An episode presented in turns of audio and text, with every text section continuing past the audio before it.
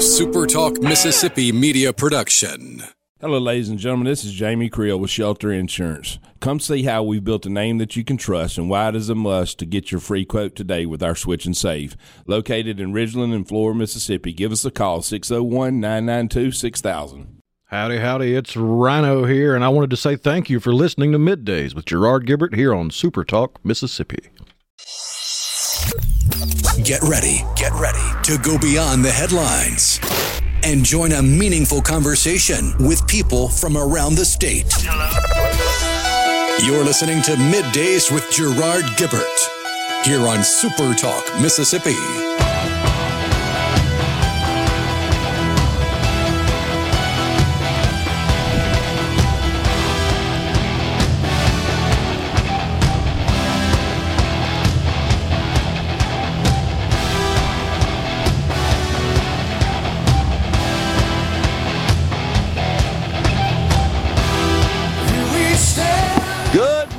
Everyone, and welcome to Midday Super Talk Mississippi. I'm your host, Gerard Gibert, and I am on location today in West Point, Mississippi for the Prairie Arts Festival. Rhino Safe and Sound back in the Super Talk headquarters studio. We have relocated the Element Wealth studio to West Point today, and we'll be guiding you through the middle of your day with facts, fodder, and fine music. What's going on down there, Rhino? Howdy, howdy. Well, uh, it's it's a little hot. Gary looks like he's been swimming this morning already. I saw that earlier. Uh, I got, uh, if you hear a, a, bit of sound in the background, folks, that's because they got me, uh, they got me all lit up with the fans up here. Uh, very necessary on this very hot day across uh, Mississippi. Also, can you hear the cicadas in the background there, Rhino? Yeah, I couldn't tell if it was cicadas or the fan I was hearing. it's a, it's both. The cicadas are uh, absolutely raising Cain up here. Uh, don't they know it's like 10 o'clock in the morning? I thought that's when they started to calm down a bit. But we got it going on. We are here again for the Prairie Arts Festival. Lisa Klutz, Director of Community Development for the West Point Community Growth Alliance, will join middays at 1050. We've got Senator Angela Turner Ford, represents District 16 of Mississippi. That includes Clay, Lowndes, Noxubee, and Oktibbeha counties. And then we've got Mac Thatcher, sales manager for Mossy Oak Biologic at 1150. Wrapping up the program today once again with Lisa Klutz, Director of Community Development for West Point Community Growth. Now, am I seeing that there's a little tropical storm headed towards the state of Texas? Is that true? Looks uh, like it's it, got huh? a chance. I don't even know if it's okay. going to be tropical by the time it gets there, though. Okay, so we've got uh, the wind shear and the other conditions in the atmosphere that might cut this thing down to size. I was, uh, I guess, wishful thinking that maybe it would shoot a little rain in our direction. We certainly could use it. It would now, be nice. I've noticed that it's a little greener as you travel north in Mississippi. They've uh, been fortunate to have received some rain of the last uh, couple of weeks, whereas in central Mississippi, I honestly cannot tell you the last time it rained. Does anybody know? Is there any any official data to that effect? Because I really don't know at this point. It seems like centuries ago, honestly. We uh, wife and I traveled up to Oxford over the weekend. We were there for uh, a Grove Collective event. I think folks are familiar now with the NIL program that has been introduced into college athletics, and programs across the country have established these collective units, if you will. They're third party organizations whose mission is to raise money to participate in compensating players. That's just a fact. That's where we are. So, what, interestingly enough, would have landed a program, the death penalty, a short couple of years ago, is now encouraged out in the open and in full swing. so had a chance to on all day Saturday had a chance to hear from uh, the coaches of the Big Three programs uh, up in Oxford at, at Ole Miss. Coach Bianco and his coaching staff in baseball. We started the day off with that over at Swayze in the player meeting room in the baseball stadium. And then we got a tour of the facilities. Wow, impressive. Haven't been uh, throughout the entire facility in a while. And of course, I know that rival Mississippi State just down the road It's got incredible baseball facilities as well. I'm just thinking about my days playing high school baseball and aspiring to play college baseball. It uh, wasn't quite the same back then. It has uh, changed tremendously. And then we we went to watch the uh, on field to watch the football team scrimmage for a bit, and it was of course hot. And I can't believe those players were out there playing football in that heat. That was kind of neat. You know, you don't have an appreciation for just how dang fast the game is until you're on the field level and it's happening uh, 15, 20 feet in front of you. Those guys are big and they are fast. It is incredible. We then retreated to the Rebel Club in the stadium to uh, for some lunch and continued to watch the team scrimmage moved over to the indoor practice facility and got tour of the new facilities there. There's been significant renovation underway for the last couple of years. That is complete, incredibly impressive. Went to the new meeting room and heard from Coach Kiffin, and then we heard from new head basketball coach uh, Beard, and that was uh, fascinating just to learn about these programs. A lot of information was was conveyed uh, to the group. And of course, the goal is to raise money. That's what it's all about. What I took away, the main takeaway, in my view, from my perspective, was that running college athletic programs now is much like running a professional franchise in every way. Think about the draft in pro sports being equivalent to recruiting players out of high school or perhaps junior college. Think about the transfer portal being equivalent to free agency. And so, coaches, the programs, honestly have to be magicians with their money and figure out a way to allocate that money uh, appropriately, accordingly, with a lot of risk built into those decisions to incoming freshmen or perhaps JUCO or those transferring from the portal. I mean, it's just become the Wild West, or money to retain players so they don't enter the transfer portal. I mean, it's just turned that world upside down, like it or not. And I, I was impressed with what Coach Kiffin said, which was, it is what it is, which is so true. You either got to learn to deal with it and manage through it, or you're going to get outsmarted and I, I guess outgunned from a monetary perspective by others. It's just interesting to see where all this is leading. There are are few uniform policies in place from the NCAA. There's like virtually nothing at the federal level for the most part. The programs are governed by state statute including in Mississippi.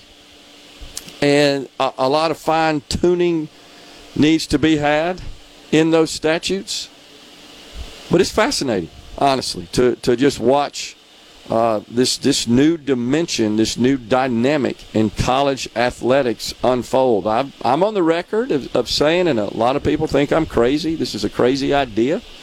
I still believe that we are headed to an environment where college sports becomes privatized. And that doesn't mean that uh, that I see any major change in the fan experience or, or what it looks like today from a fan perspective. But I can see a point where private sector entities uh, are responsible for running programs at the college level and and paying royalties, if you will, through some sort of agreement with the colleges to the colleges and universities. Of course, a lot of the revenue, as you know, comes from television rights, uh, merchandise, etc.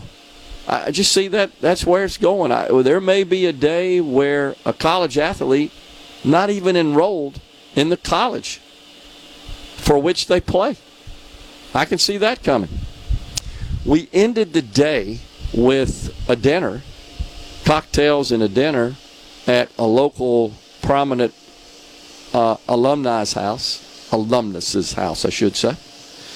And that was interesting in that it was attended by uh, those invited to the event, plus a number of the athletes who are participating in the NIL program and they're receiving compensation and they are serving as ambassadors, ambassadors for the NIL program. So we got to hear from them, uh, several of them, on just how it has affected them and how they see the NIL program uh, presently as a student athlete. So a little, little bit off the subject, but just thinking about how hot it was up there in, in Oxford uh, this past weekend. We are in West Point today. It's the Prairie Arts Festival. We're not far from Mississippi State University. The great town of West Point will be right back in the Element Wealth Studios at Mossy Oak. Stay with us.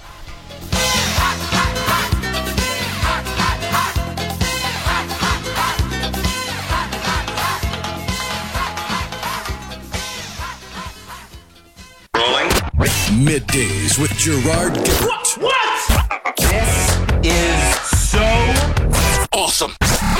On Super Talk, Mississippi.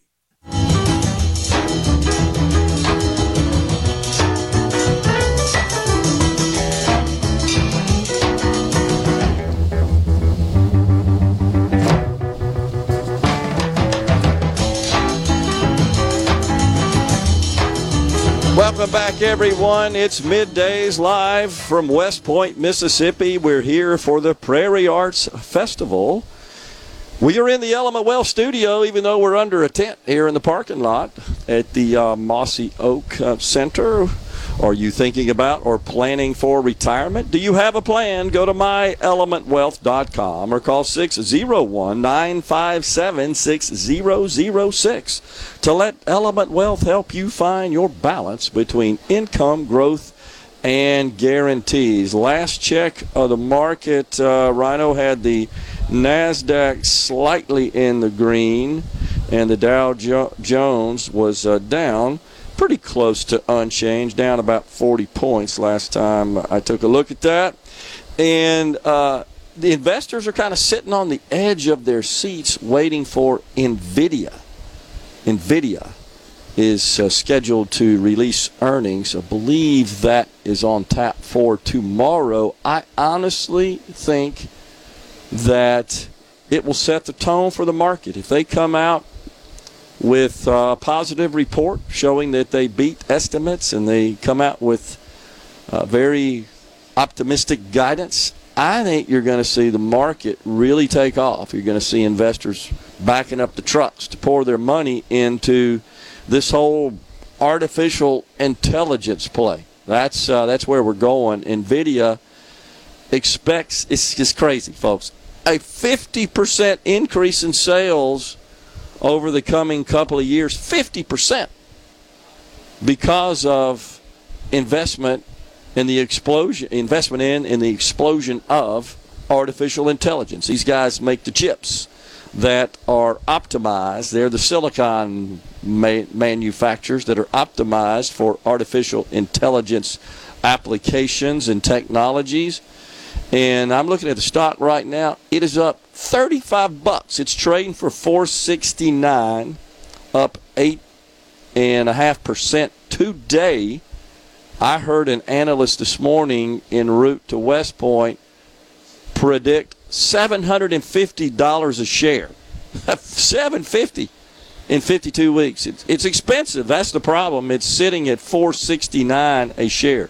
Four, that's $469 a share. It opened up at 444 and so it's it's up considerably. It actually opened up a little lower than that, but we'll see where all that goes. But keep an eye on Nvidia's report tomorrow. It's going to be uh, pivotal, I do believe.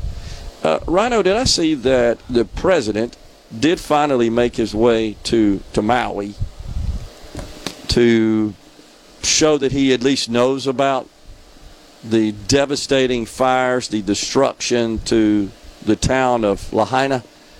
But Oh, yeah. once again, it, just is it just something about this guy where he's supposed to be Mr. Empathy, I guess. Everywhere he goes, he like has to relate some personal story that has a connection to wh- whatever the circumstances are. No matter how The- loose that connection may be, and no matter how many times he's embellished said story over his 40, 50 year political career, yeah, that's that's about right. Please explain, if you will, the president's bald-faced lies about a fire at his home in Delaware, I believe. It was a kitchen fire, right? Oh yeah, he came minutes- out. He talked about how Jill and I have a, a sense of what it's like to lose a home. Talking about all the people that have lost their lives and property in Lahaina. Talking about how lightning struck his house. I think it was 2003, 2004, something like that. Then he went on to say, "I almost lost my Corvette and my cat." no, you didn't. Lightning struck. There was a fire in the kitchen. It was out in 20 minutes. You full of crap piece of crap. How does he do it, man? So he, you remember when he had uh, the World Series champions to the White House? It's customary, right? He had them there, and he started bragging about hitting some double off the wall in the congressional baseball game a long time ago. And we did the research. He's like, no, you didn't. You went 0 for 3. I think you struck out twice or something. He just lies every single time. He lies. It's just amazing. It, it, no matter what the circumstances are, it's whether it's what driving a big rig truck, when you know when he's in front of um, uh, uh, the car manufacturers, he lies about union uh, when he's in front of unions about his his um, his relationship there. It's just everything it is always some story that he- he just embellishes to the nth degree to make it sound like he's feels their pain. I just don't get it. Why why does the left wing media not go after him for that? Uh, certainly they do on Donald Trump, Because right? the first two words you said there, left wing media. anything they can do to protect this guy. The most protected, I would say, guarded president in history. The most protected. This is the media clearly abdicating their responsibility to tell the truth or certainly to call out I an would say elected second leader. most protected. You couldn't say a single thing about Obama without being labeled racist. Even if it had nothing to do with the melanin content of his skin, you were a racist. That's very true. That is absolutely true. Wow. Uh, Thomas in Greenwood says that's that's because y'all griped about all the storms in June is why we're experiencing this dry spell, this drought and heat. I said, well, you know, the storms are bad, but the rain is good.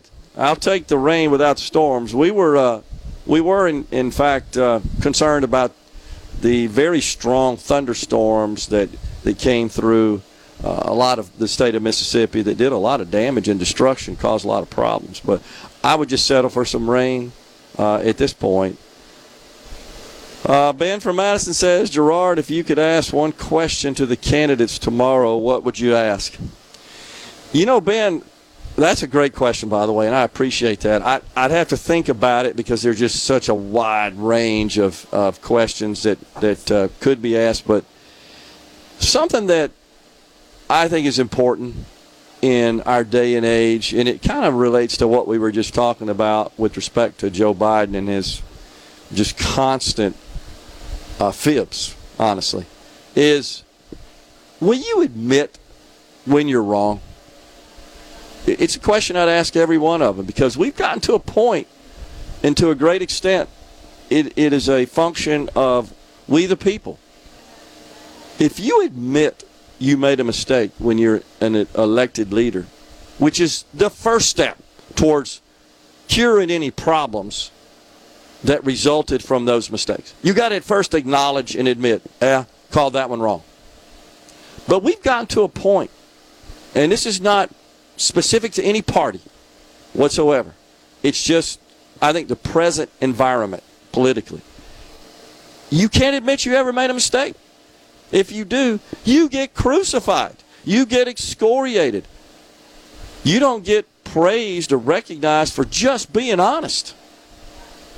And so, therefore, you end up just paying no attention, investing no time in those issues. I, I, I think it's critical. It's a critical, crucial first step to resolving problems is admitting that you have them and that maybe you made the wrong call. And look, what we expect from that is okay, but this is what I'm going to do fix it. If you just say I, I blew it, I made a mistake, well, that's that's not consistent with quality leadership. You've got to immediately follow up that up with I've recognized it, I've acknowledged it. These are the issues that in in, in problems that that uh, miscall created. But this is what I'm going to do a detailed plan. This is what I'm going to do to fix it.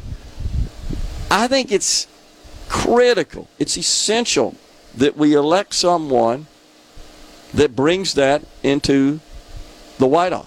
The White House. There's just the one Oval problem Office. with that, though. Okay. The left will never do that because they have protection of the news, and the right can't do that because then they won't win re-election because the left and their media propaganda arm won't let them live it down. Right. Yeah, you're right about that, uh, Rhino. And that, I guess that's kind of to the point I was making that um, it, it, the, someone on the right said that the left wing media would absolutely excoriate them. I mean, it'd be the headlines everywhere. President so and so admits they made a mistake. So, alternatively, what we have are elected leaders that are like infallible. They don't ever make mistakes. And you're right. A lot of that's just fear, man. I know I boo booed here. I want to fix it. But if I come out and say that, the media will absolutely castigate me. They'll hang me up on a, and I just won't be able to to function, and more importantly, won't be able to get reelected. And that's sad. It's truly sad. We're in the Element Wealth studio in West Point, Mississippi for the Prairie Arts Festival.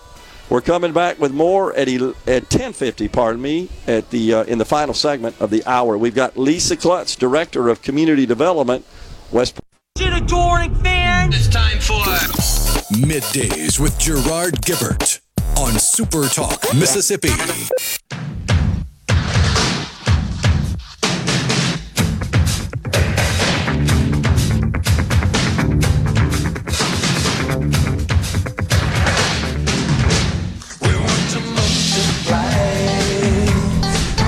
Welcome back, everyone. It's middays live from West Point, Mississippi for the Prairie Arts Festival. We got Lisa Klutz, Director of Community Development, West Point Community Growth Alliance, coming up next.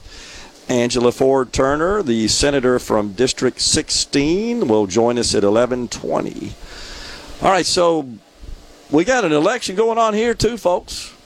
Before I get to that, uh, a tweet from Democrat gubernatorial candidate Brandon Presley, who rises every day throwing rocks at Governor Tate Reeves and slinging that old mud. Before I get to that, okay, Rhino, so there is a viral video going around from a few hours ago that shows Joe Biden falling asleep, sleeping in the middle of the meeting with victims of the Maui fires. You seen this? He's sitting there. It looks like maybe among the survivors, some of the survivors of the families. Uh, it's it's the the field of view is a little tight, but the president's sleeping. this this guy, I mean, it's just sad, folks. He's he doesn't have the energy. He just really doesn't have the tools, the physical tools, or nor the mental acuity to be the commander in chief. And you know where he's going now, don't you? He's headed out for yet another vacation. Yes, indeed. So he heads to Maui.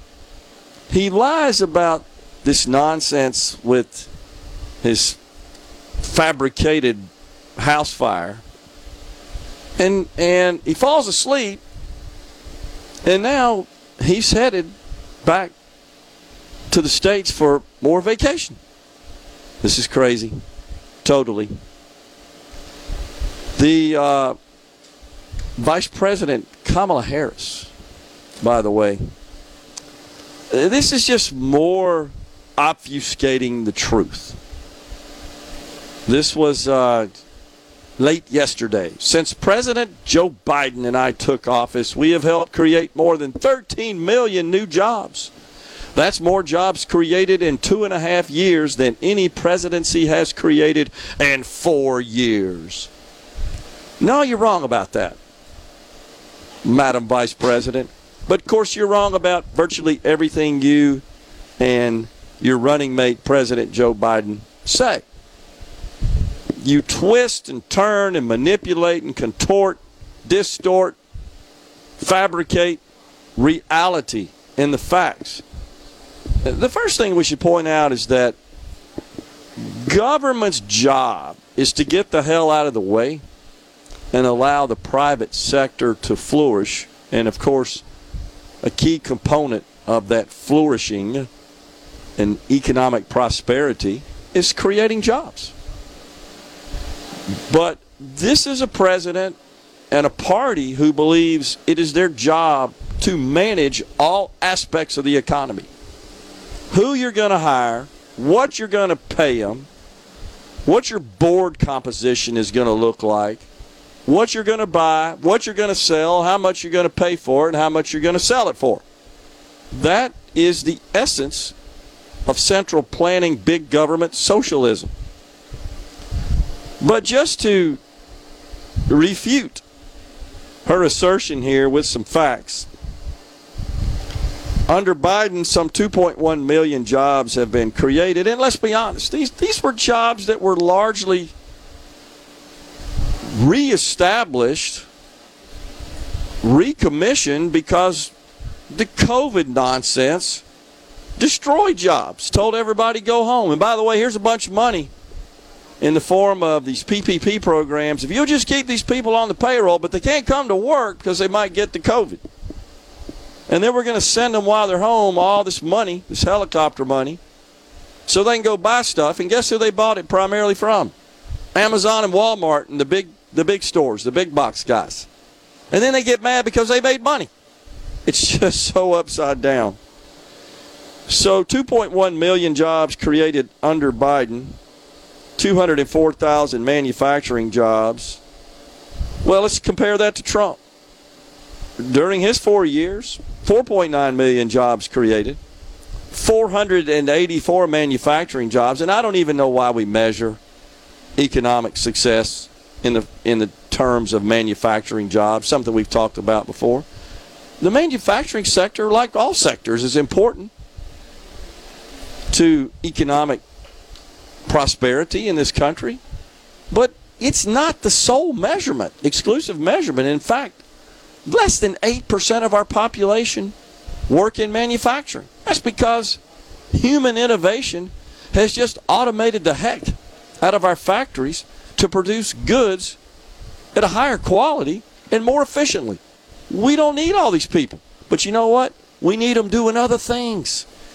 We need them producing the next wave of technology and innovation that will make our lives easier and make us all richer, make us all wealthier. That's the idea.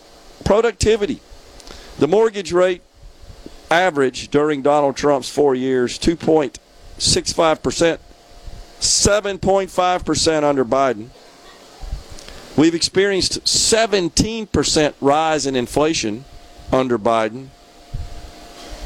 6% at this point under Trump's term, the first 30 months. A one point, a paltry 1.9% growth in the CPI in Trump's first 30 months, 7.4% annual growth uh, for Biden. We've witnessed a 20% increase in food prices under Biden, 2% under Trump. Like him or not, his pro growth policies work. Those policies being less regulation, lower taxes, something the Democrats just get all upset about.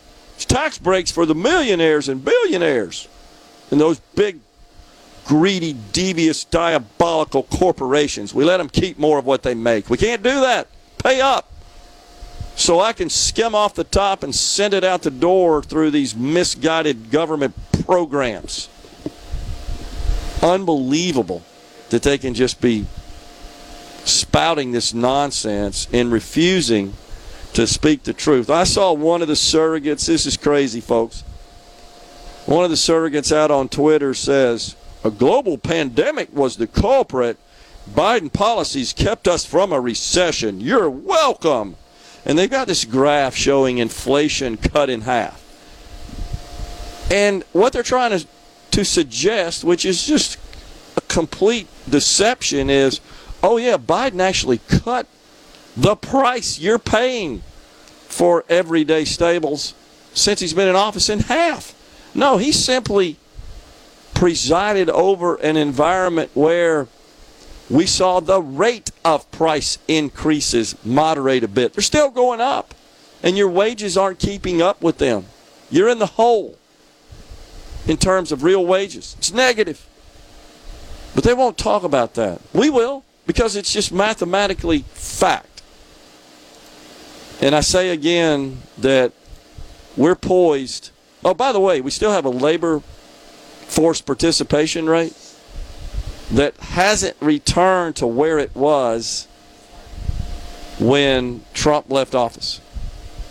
When, when um, where it was, uh, I should say, pre-pandemic, not when Trump left office. That was one year into the pandemic. But that, that's a uh, that's an invalid measurement.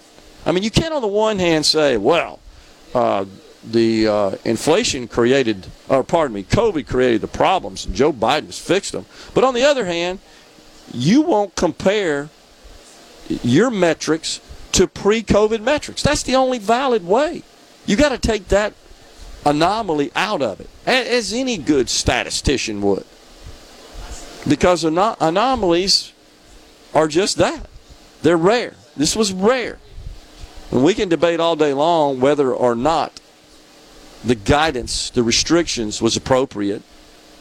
I think in retrospect, most of us would agree it was gross, broad overreach, unnecessary, that did a whole lot of damage. But you have to compare the labor participation rate to what it was at the end of or uh, in 2019 or the first month or so into 2019, where it was sitting at 63.3%, and now it's sitting at 62.6. So the point is, the labor force participation rate, which is the arguably the most valid measurement of job stability, is still below under Joe Biden today where it was before the pandemic hit under under Trump's watch. Now, that's just the only valid way to take a look at this. And later on in the program, I'm going to contrast Trump and Biden's performance vis a vis the deficit and the debt because the president's not being honest about that either. We're stepping aside for a break right now in West Point, Mississippi. When we return, it's Lisa Klutz, Director, Community Development for West Point Community Growth Alliance. Stay with us. In a tavern, a little bit of these working man blues. This song for the working man.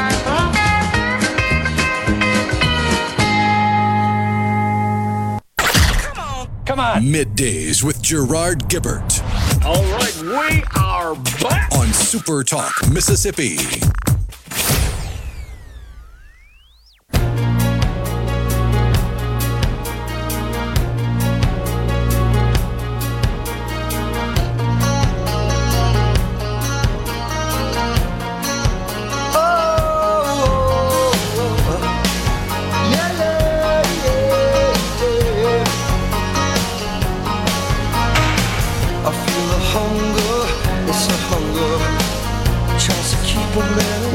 Back, everyone. It's middays live from West Point, Mississippi for the Prairie Arts Festival. That's a little Eddie Money bumping us into this segment here. We welcome to the program Lisa Klutz, Director, Community Development, West Point Community Growth Alliance. Lisa, Labor Day is just around the corner, so that means it's time for the festival.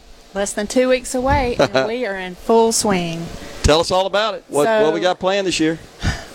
Everything that you love about Prairie Arts Festival in downtown West Point. Saturday, September 2nd, it's Labor Day Saturday. We have been bringing the arts to West Point since 1979. We have over 200 vendors of juried fine arts, handmade crafts, boutique clothing, food, music, a 5K run, things for kids to do. We got a rock climbing wall, um, a mechanical bull, um, uh, just everything for everybody. What's the connection of the arts to West Point? How'd they get started?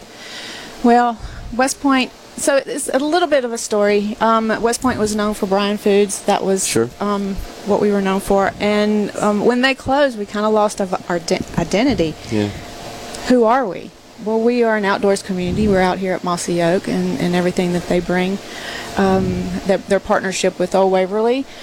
But we're also the arts community. We have murals, um, a strong arts council, and uh, one of the biggest events in the state, downtown West Point. Wow, that's awesome. How many folks do you expect will attend? We did an economic impact study last year. After COVID, um, people were ready to get out, but we always um, have anywhere from 10 to 20,000 people. That That's come through. incredible. Yes, from 9 a.m. to 4 p.m. with 200 vendors shopping in the stores along with the vendors. It's a full experience downtown. Anything special to uh, deal with the heat you guys are doing? We are very mindful of that. Sure. Um, of course, we have plenty of water, but we do have the ambulance service and um, EMTs on site. We kind of gauge how hot the year is by how many people pass out. Okay. But I want to say that's also a testimony to how people want to come to the festival Sure. and endure the heat because it is such a tradition. Well, just stay hydrated and, and stay cool, stay in the shade. Be smart That's- about it. right, Yes, be come smart. early Yeah. or come later. Stay all day, but we have um, cooling stations and water, and we'll take care of you if you do pass out. So, the merchants of West Point, the businesses, they're fully supportive of this. Well, when you bring 10,000 people in front of their storefront, Customers. absolutely, yes. And the stores are full. Um, they they stay busy too. So they're not just uh, people that come to the festival and come to downtown West Point aren't just coming to the fes- festival itself. Yeah. They are going into the stores and shopping with them too. I wonder if it's not their biggest weekend of the year, even compared to day after Thanksgiving, Christmas. Well, Christmas open house is, Sure. a, is a big time for them. Also, on the holidays, we support that Yeah. and promote them that way. But uh, I think pra- Prairie Arts is a big, big one of the biggest days for them. Yeah. A lot of work to put this together, isn't it? We start planning the day after Yeah. for the next year, but really, uh, it really gears up the first of April when our applications go out, when we start booking bands, start promoting, advertising. Yes, um, and, and it just keeps the momentum keeps building as we get closer and closer. The logistics that it takes, working with the city, uh, the fire department, the police department, the sheriff department, uh, the support of the city and the county, and the sales tax that revenue that it brings to town. Sure. Um, also, you've got uh, the. I know the city leaders have a lot in, of involvement in this as well, right? A, a They- bunch. They do. They're very supportive, Yeah. um, and it's one of their, um, I want to say, pride and joys. We um, have, uh, for a long time, been just Prairie Arts Festival, Okay. bringing the arts to downtown West Point. But in the past two years, there's been another award-winning event uh, festival called the Cottrell Street Music and Heritage Festival that has a different vibe, but it also brings culture to downtown West Point, and that's in May. So I love how Oh. the Cottrell Street Festival is in May, starting out the summer, and then Prairie Arts Festival is Labor Day weekend, closing out. And the artists, are they selling their work here? Do they bring it here to sell? Do Yes, they come from they- outside the area? from all over, Yeah. not just Mississippi. I mean, we have Alabama, Texas, Florida. Georgia. They're, they're driving to West Point. Um, we are one of the few festivals that is a juried fine. Uh, jur- we have juried fine artists. Okay. So they're coming to compete for money, um, and they're Okay. winning awards here at our festival. Maybe launch uh, e- an even greater career beyond uh, what it is when they get here. That's right. Move on to bigger, bigger deals where they uh, can make a little money for their Their fantastic exposure, talent. Yeah, exposure. Absolutely. Yes. All right. Well, we appreciate the update. We're going to talk to you one more time before we get out of here today. It's Lisa Klutz, Director of Community Development, the West Point Community Growth Alliance. It's all about the Prairie Arts Festival coming up on Labor Day. It's time for a break here on middays. Top of the hour means Fox News, Super Talk News. We're coming right back. We've got Senator Angela Turner Ford at 11:20. Stay with us.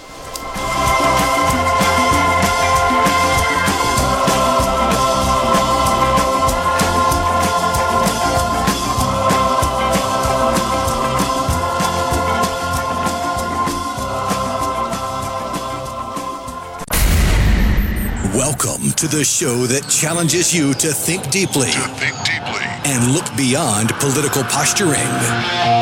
You're listening to Middays with Gerard Gibert here on Super Talk, Mississippi.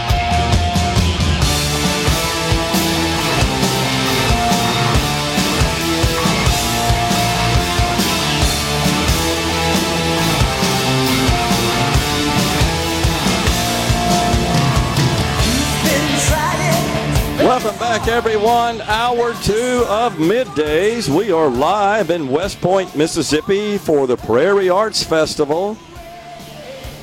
Coming up in the next segment, Senator Angela Turner Ford, Mac Thatcher, sales manager with Mossy Oak Biologic, joins middays in the final segment of this hour. And then we'll hear again from Lisa Klutz, Director of Community Development, to uh, wind up the day. So, uh, Have seen this story about Queen's iconic hit, Fat Bottom Girls? 1978, it was released. It is missing from the band's new greatest hits released. Yeah, Fat that's why I played girl. it yesterday. That's crazy. So, um, this is nuts to me that whoever made this decision believes that some of the lyrics are a little racy. Now, maybe inappropriate for children. Uh, one of the lines in the song, if I can get to it here, is uh, left alone with big fat Fanny, she was such a naughty nanny. Big woman, you made a bad boy out of me. Okay, so I guess the, what I have a problem with here is that it's okay if we foist all sorts of sexually explicit, especially same sex content on kindergartners. I mean, images. Just bare images, literally and figuratively. That's okay. But these lyrics are inappropriate? I don't get it. The double standard is off the chart. Well, you would think whoever's saying that and whoever's starting this controversy would be labeled as homophobic because the frontman for Queen was openly gay. Per- perhaps the most prolific gay front person for a big a band as this group was ever in our history. You're right. You're so right. And if I'm not mistaken, did he not perish of AIDS? He did. Due, to sexual intercourse with same sex. I mean, that's sad. I, I don't want to see anybody die. But it's a good point you make there. So they're canceling a gay guy because he was involved in a band that recorded this song, Fat Bottom Girls. They, they find the lyrics racy.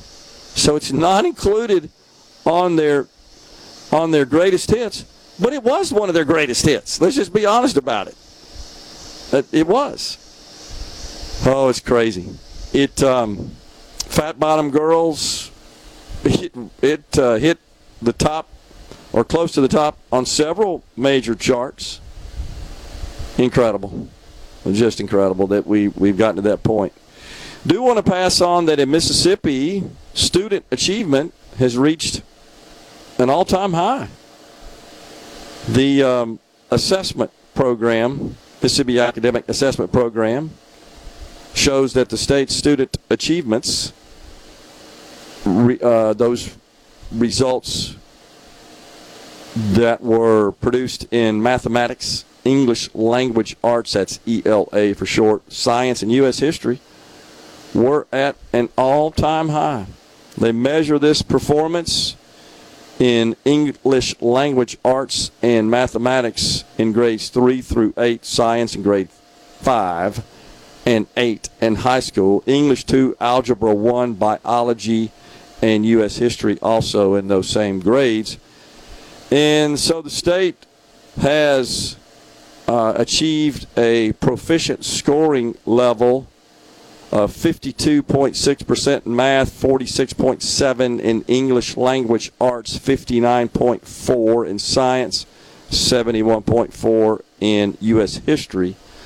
And this is all this is all good stuff. So overall, our education has improved from 50th to 35th. That's since 2013. That that's quite the climb of 15 positions, and a grade average of F to C minus. The national grade average is a C. So a lot of work to do, but I think we have to at least recognize that uh, significant improvement has occurred in the state of Mississippi. Meanwhile, oh geez, out there in Portland, you know where that is, right? In Portland, they are poised to adopt a whole new grading system that would no longer allow teachers to issue zeros or failing grades when kids cheat on tests. I'm not even kidding about this. This is coming in 2025 in a major American city where the Portland School District is presently working with its teachers through workshops to introduce them and instruct them on a new, quote, equitable grading practice. So it would not allow teachers to assign zeros to students who cheat or fail to turn in their assignments. I can't wrap my head around this. All I know is it is emblematic of what I term as the march to mediocrity. All they're doing is hurting, harming the very people they claim to be staunch advocates for. The district's initiatives, uh, they say, are aimed to address, quote, racial disparities and inequities in grading and instruction, a quote journey that the district began during the pandemic, according to a handout reviewed by some journalists who were investigating this. Grading for equity, the handout states, includes eliminating zeros as a grade even when a student cheats or fails to turn in a test or assignment. It also calls for no penalties for late work and no grades for both homework and other failures to in, uh, turn in assignments and so forth. So you're allowed to fail. That's what it means. You are allowed to cheat. You are allowed to fail in that we won't give you a failing grade. You're still good to go, even if you cheat even if you don't turn in assignments. This is crazy. This march to mediocrity, again, is harming the very people that it seeks to improve. It's the How can- stupidity of No Child Left Behind cranked up to 11. That's exactly right. But that's that is Thanks, what's W. happening. Uh, that's exactly right. Uh, it all goes back to that. So the idea is always to eliminate the honestly these fabricated racial disparities. Will somebody tell me specifically what are the racial disparities in the public school district of Portland that they see the need to implement these stupid policies. So they want no penalties for late work and no grades for both homework and non academic factors such as participation, attendance, effort, attitude, and behavior. So if you participate, it's the old participation trophy. If you just attend, if you give an effort and you have a positive attitude and you don't disrupt the class, we'll give you an A. Regardless of how you perform on the tests, on the homework itself. This is unbelievable. This is a disaster for the students who struggle the most because it will fail to recognize their deficiencies and take appropriate action. And this goes back to my earlier point, honestly, about what we should ask our candidates. And it's my belief that we should ask them. This was just a question on the C Spire text line. What's the one question? Now, I only had one. There are plenty more I want to ask, but I only had one. But this goes back to that. What question would you like to ask? It's would you admit that those are bad policies? Because these are going to fail. And we're going to find out in the not too distant future that these are causing worse outcomes, exacerbating what are already problem issues in our schools, problems in our schools. Will you admit that those are failed policies and change them and take action, appropriate action? You're hurting. And this is just the whole Democrat story here that claim to be the saviors, the, the folks who are most concerned, most empathetic, most compassionate about your circumstances and situation. You're hurting these people. It is so crazy. Senator Angela Turner Ford will be our guest next in West Point. Stay with us. We're in the Element Wealth studio for Prairie Arts Festival. What was I thinking? What was I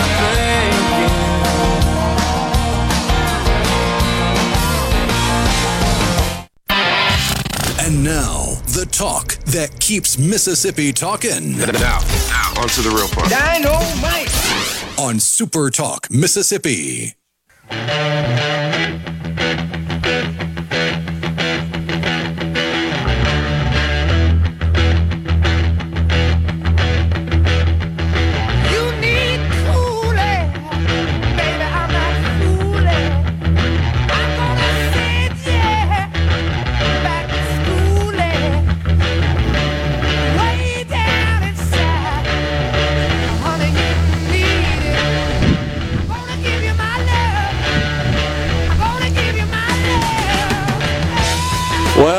Get your blood circulating there. That's a little Led Zeppelin. A whole lot of love. Appreciate that, Rhino. We are in the Element Wealth studio today in West Point, Mississippi for the Prairie Arts Festival. We're uh, waiting for Senator Angela Turner Ford. Uh, to join us here on the program. Blaine and Jackson on the C Spire text line. We were talking about Portland. Now, essentially, turning to transitioning to all subjective grading. Now, folks, there's a lot of districts across the country doing this.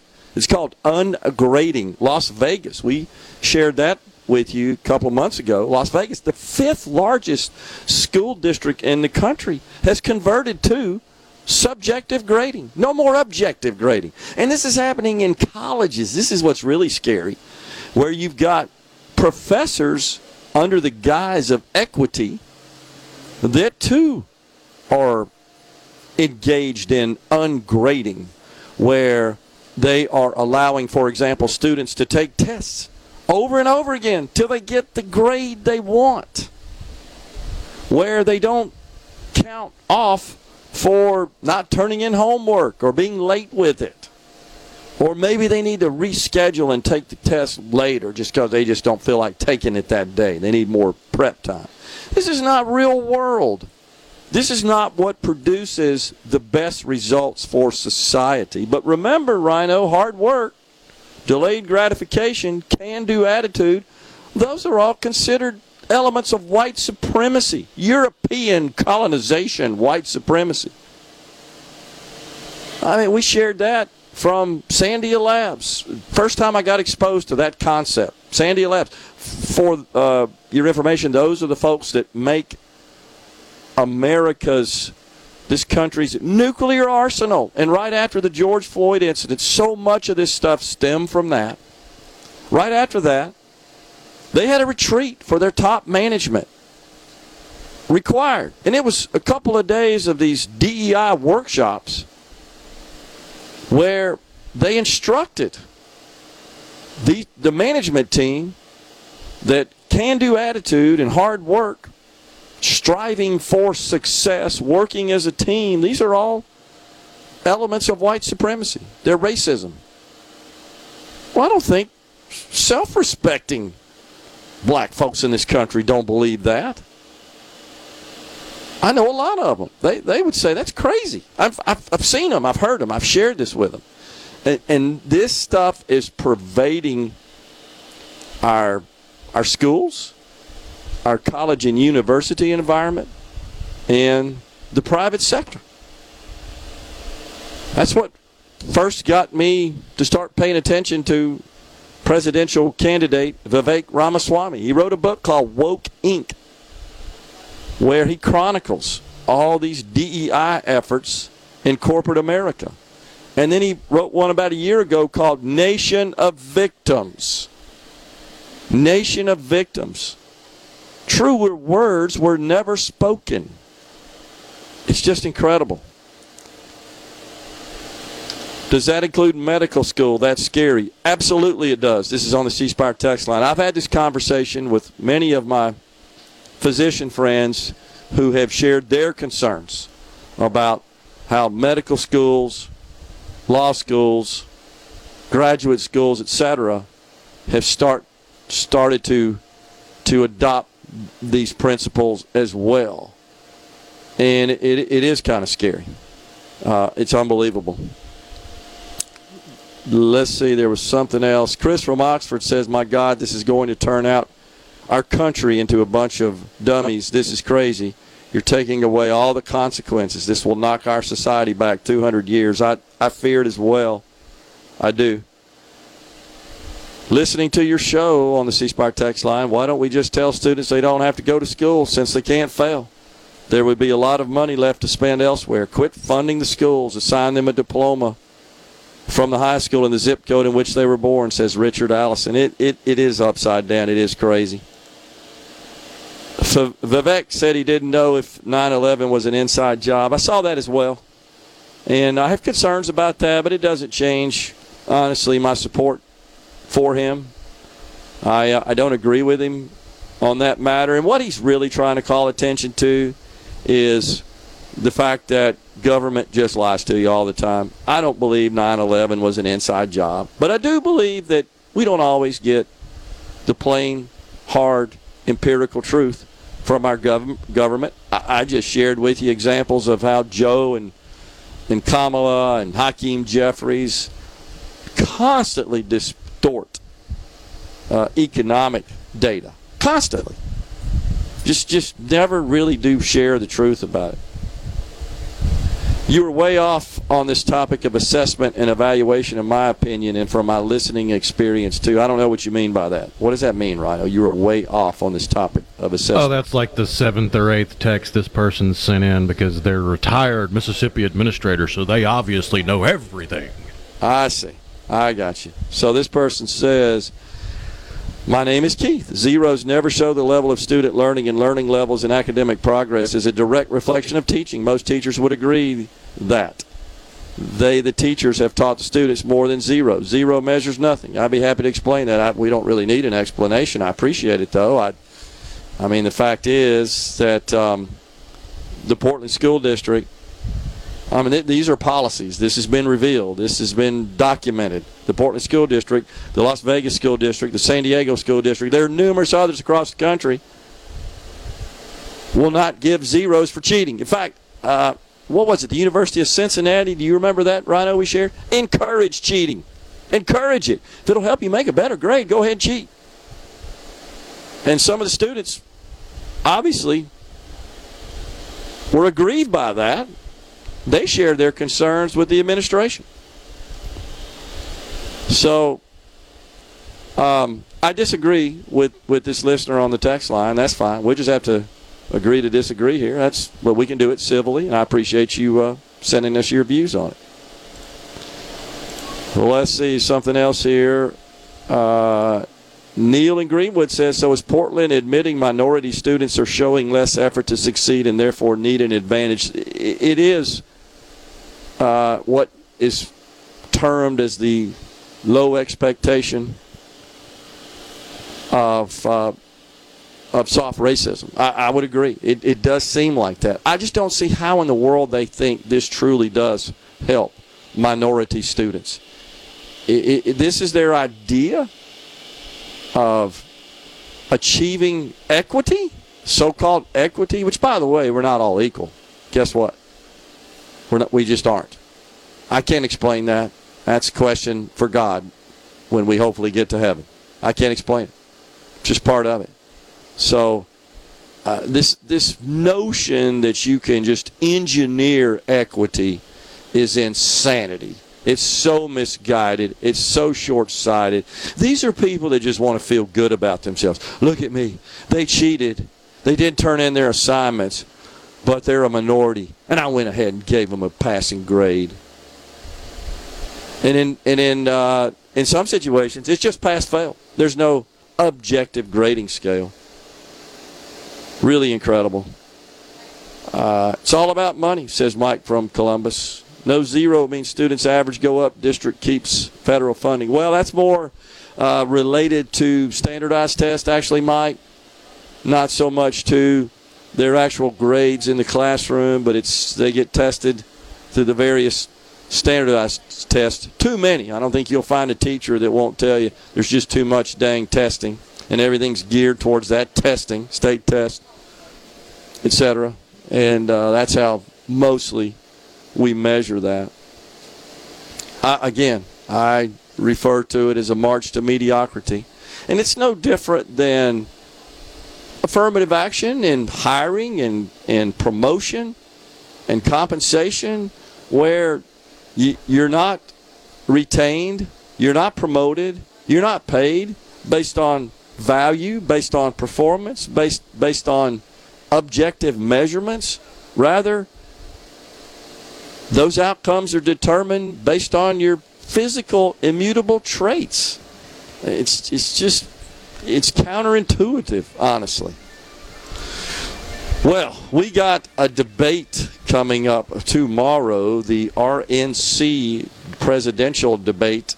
Eight now on the stage. We'll talk about the lineup there and what we might expect. So far, Donald Trump says he will not be a participant. We're coming right back with more in the Element Wealth studio in West Point, Mississippi for the Prairie Arts Festival.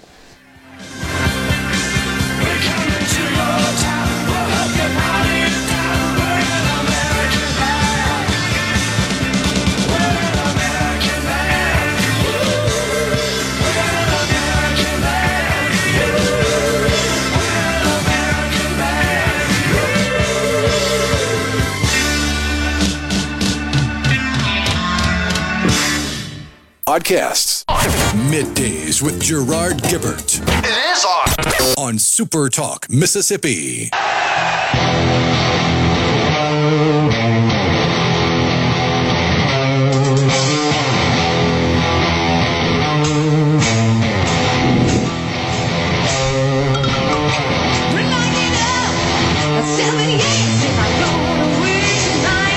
We are back. The Element Wealth studio relocated today to West Point, Mississippi for the Prairie Arts Festival. We are awaiting Senator Angela Turner Ford to join us. I think she's coming up about now. So just set the stage for you uh, for the Republican debate tomorrow. Uh, there are eight. So the latest entrant who qualified is former governor of Arkansas, Asa Hutchinson, will will be here and uh, at the debate. So, um, and, and this is what the way the stage is going to be set for the eight, and it's and it's based on your polling.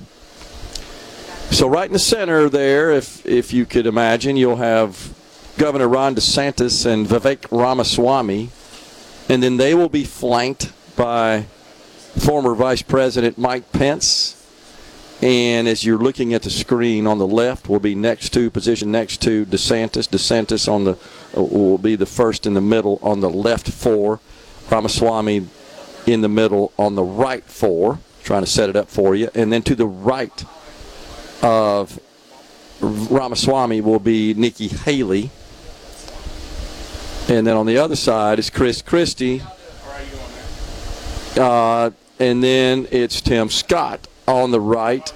And then the edges will be occupied by North Dakota Governor Doug Burgum and Asa Hutchinson. And that's, again, based on the polling. That's what it is looking like at this point. So we'll have eight. Now, this is quite a change from what we witnessed in 2016 when I want to say, Rhino, there were 17 on that debate stage, that first debate.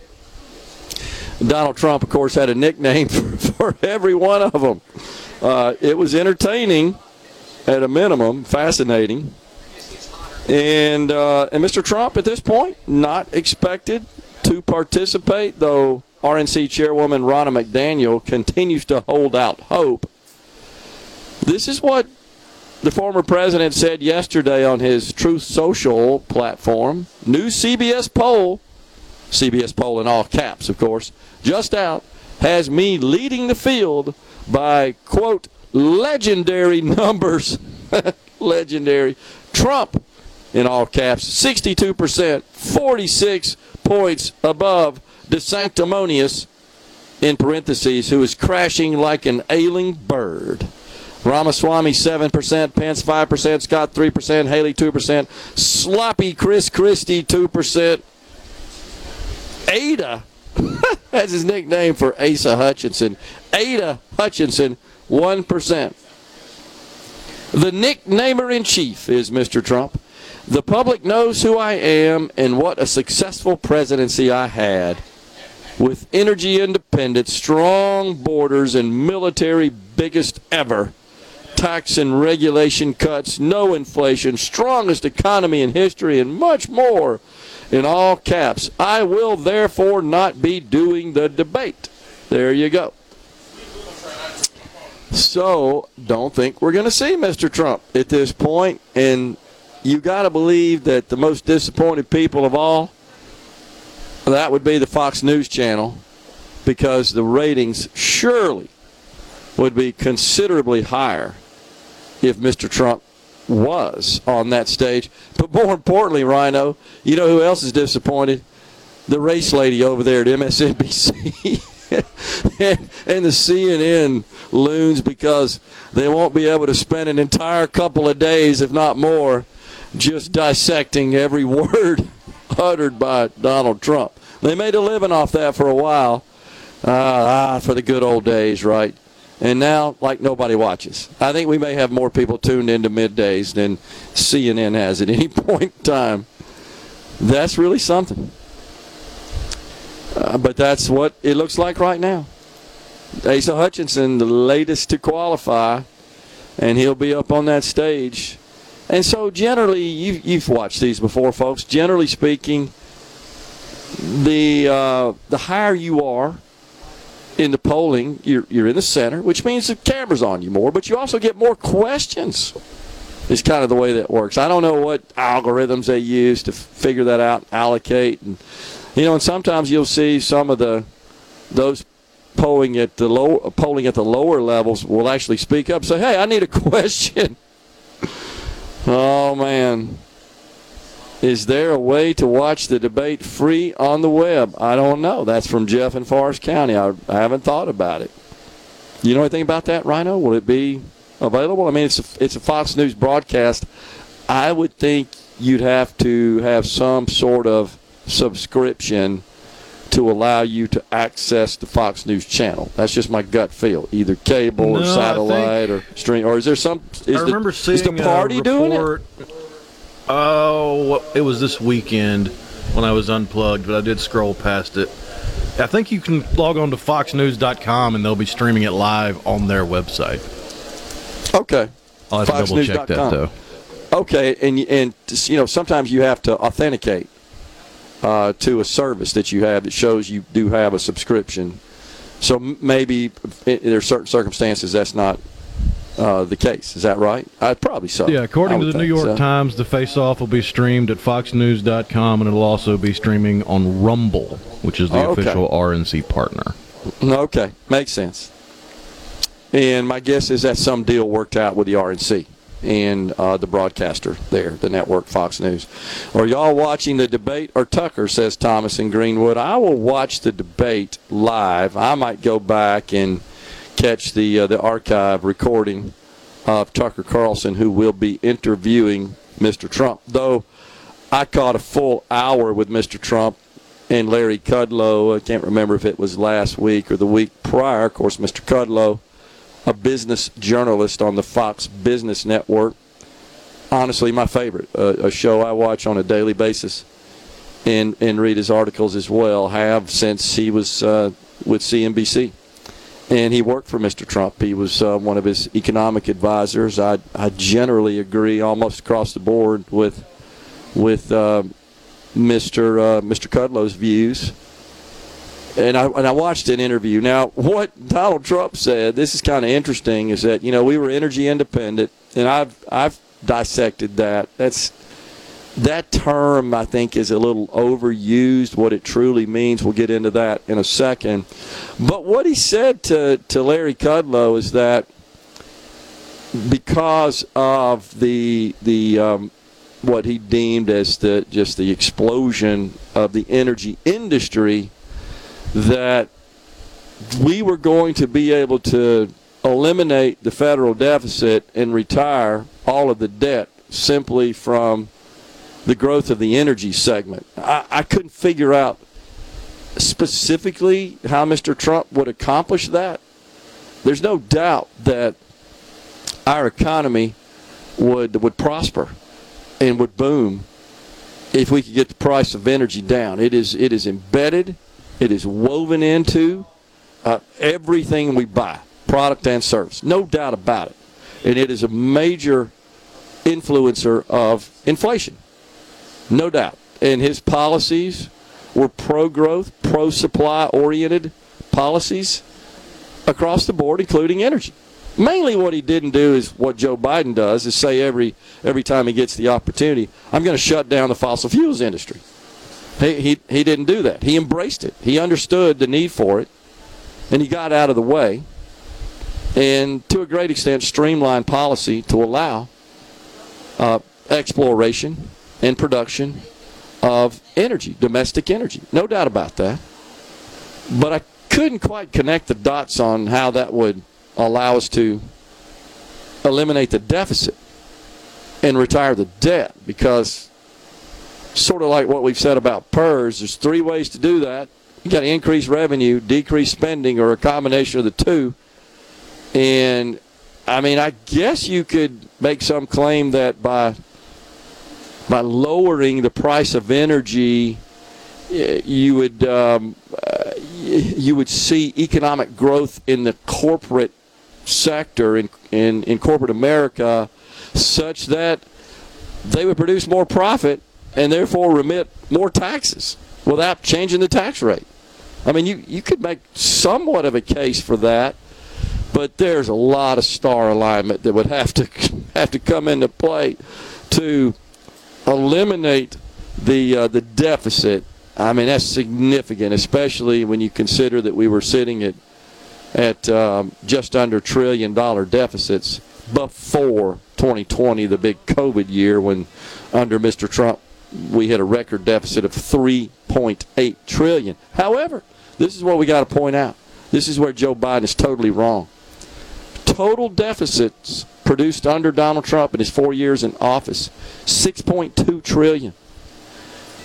Right now, under Joe Biden, we're at 6 trillion and we got a year and 2 months left We're going to produce a record $8 trillion deficit under Joe Biden, and he wants you to believe that he's actually lowering the deficit, that Donald Trump was irresponsible in his handling of fiscal affairs. That is a complete bunch of horse hockey. We're coming right back with more in the Element Wealth studio in West Point.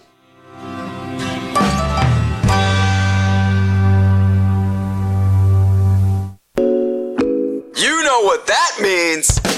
Middays with Gerard Gibert We'll do it live. on Super Talk, Mississippi.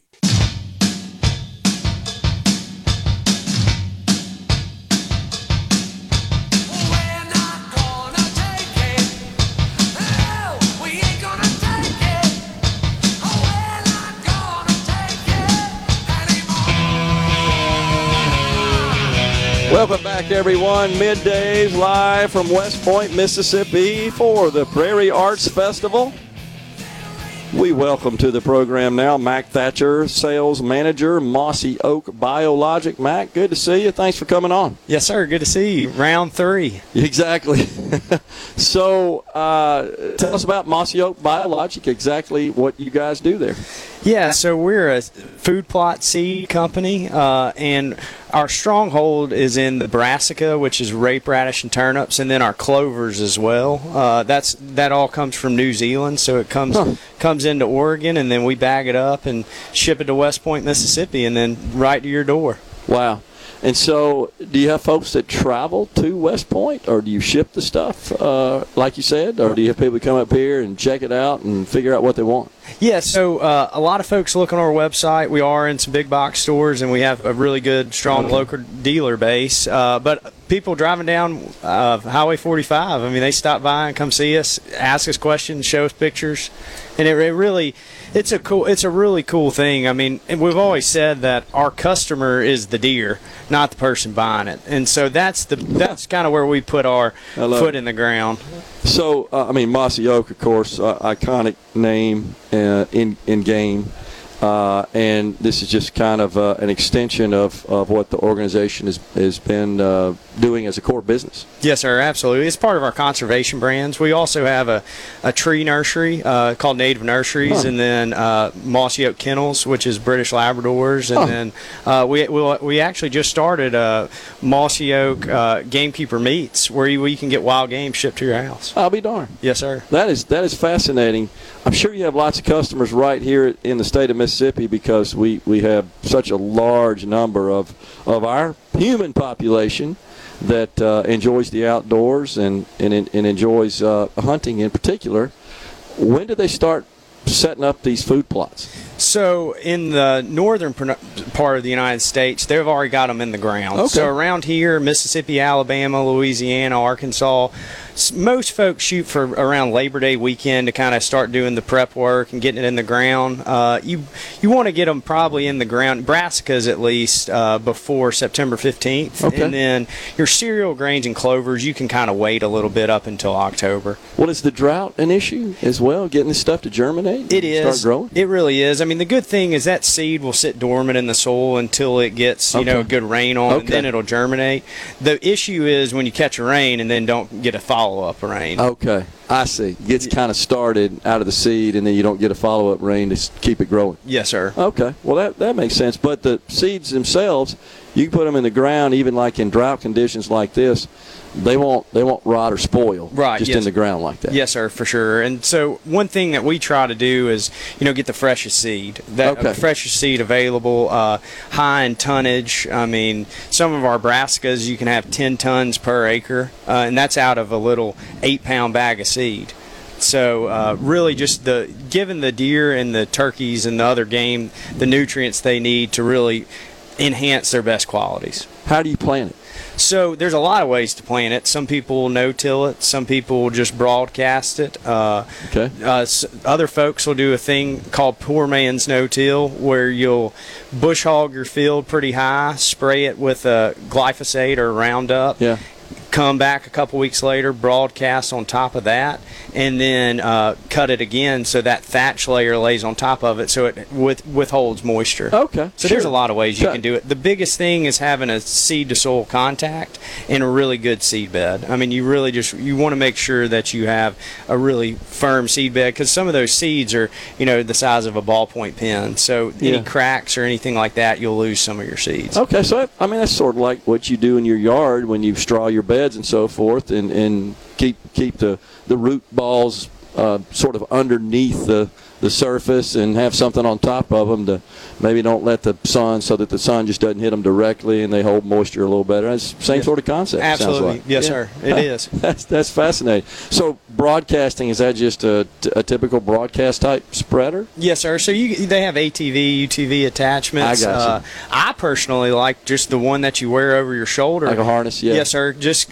to be able to feel the seed and then just make grids in your field. And you know, I open it up on the lowest setting and do it a couple times, get a good exercise in, and you know, feed some wildlife. This is it truly is a science, isn't it? I It- mean, it is advanced quite a bit. It really is. What's what's probably one of the more surprising things is we offer a soil test, and a lot of folks don't think a soil test makes a big difference. But I mean, a soil right here. I mean, looking at this lawn, Yeah. if you go to our where our warehouse is, it'll be a completely different soil type, different pHs, different micronutrients. And so you need to handle it differently. Right, correct. Yes, sir. So some might be high in nitrogen, others might be high in potash. And you can amend that Yes, to sir. get to optimum levels of um, all, all those those factors so, so that you have a good growth. Yes, sir. Yeah. Absolutely. That's awesome. Mac, appreciate you joining us. Yes, sir. Mac Thatcher, sales manager, Mossy Oak Biologic, folks. Hunting season right around the corner. Right now, I'd settle for a little hunting, cool weather. I guarantee you that. Appreciate it, Mac. Thanks. Yes, sir. We're coming right back, folks, after Fox News and Super Talk News. It's top of the hour. Hour three of middays is next.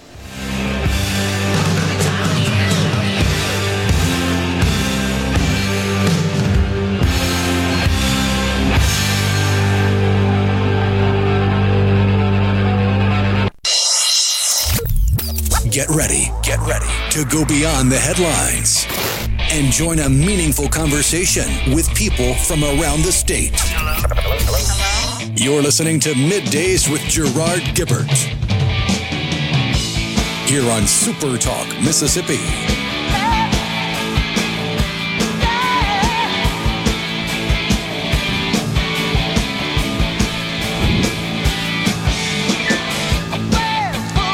Welcome back, everyone. The afternoon portion of middays from West Point, Mississippi for the Prairie Arts Festival. Wanted to bring back Mac Thatcher, sales manager, Mossy Oak Biologic. Had some other information you want to share, Mac? Yes, sir, absolutely. So this will be our third annual Mossy Oak Biologic Warehouse Sale. It's across from Gary's Pawn and Gun in West Point, and it's going to be August the 28th through September the 8th, 8 to 5, Monday through Friday. You can call and pre-order. We've got some super deep discounts on our cereal grain blends. Uh, Green Patch Plus, you can get an acre for $44.99. Uh, we've got a new product, Endurance Radish, that we're really excited about. It's a hybrid radish. Uh, it's a New Zealand variety and a South African variety. It's very drought tolerant, which is good for for us right now in Mississippi. And we've also got uh, our Final Forage, which is a blend of our rape radish turnips, nitro coated. So we've got a lot of good discounts. Good stock? Yes, Everything's sir. stock? Yes, sir. And the, the best thing is, is it's all fresh seed. I mean, that Green Patch Plus was bagged six months or two months ago. Okay. Excuse me. So Okay. I mean, it, it's all real fresh. We just want to get it out and get it planted. Okay. So uh, folks need to go ahead and place their orders now because at those prices you might have a little run on that. Yes, sir. Normally, we, normally we start running a little short towards the end. So as, as fast as you can get there, give us a call. We'll get you set up. Repeat it one more time. Yes, sir. So it's the Mossy Oak Biologic Warehouse Sale, September, October. Excuse me, August the 28th through September the 8th. Gotcha. And in West Point, Mississippi, across from Gary's Pawn and Gun, uh, we've got super, super deep discounts. I mean, forty-four ninety-nine for Green Patch Plus plants an acre. You can't beat it. It'll be next Tuesday, right? Yes, sir. Yeah, 28th. Uh, extends a couple of weeks there. Yes, sir. Two weeks. All right, sounds good. Appreciate it, Matt. Yes, sir. Thanks for a lot, me. man. Yep. All right, folks. Uh, we are back. So we had some questions uh, on the C Spire text line about some of this crazy stuff uh, going on out in Portland. It, it is totally bizarre, this whole concept of uh, ungrading and subjective grading, and, and all in an effort to achieve so called equity and eliminate disparities, uh, which just seems in, in my view, it's, it's an impossible task, and it and it's it's wrong-headed. It's it's not the way to produce not only the best outcomes in society, but it's frankly a disservice to the very people that they purport to be helping. All right, I'm gonna try to get through this next story, Rhino, without cracking up too much. Eh, every time you think you see something crazy in this gender ideology movement, something else pops up that makes you say, okay, hold my beer. So, a University of California, San Francisco professor, it's always a professor, isn't it, Rhino? Because they're the smartest people in the room, professors. they argue children can identify, she did, identify as, quote, gender hybrids, such as a minotaur, half man, half bull, from Greek mythology.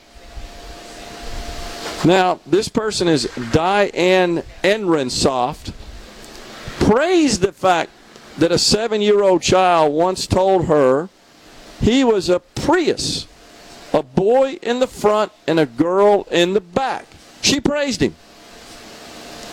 Ehrensaft, it turns out, is the mental health director of the Child and Adolescent Gender Center at the University of California, San Francisco's Benioff Children's Hospitals. She claimed in a 2018 talk to San Francisco Public Library librarians that kids can, quote, change their genders by season and can have different identities depending on their location. She went on to explain, I totally agree. We are in the midst of a gender revolution, and the children are leading it. And it's a wonderful thing to see, she says. And it's also humbling to know children know more than we do about this topic of being gender expansive. What happened to gender fluid? Now it's gender expansive? So her talk, by the way, folks, is posted on YouTube. Went took a look at it. She believes transgenderism is, quote, the next phase of the 60s feminist movement. One of her slides in her presentation Living outside the title of the slide, living outside boxes, 21st century gender creative children.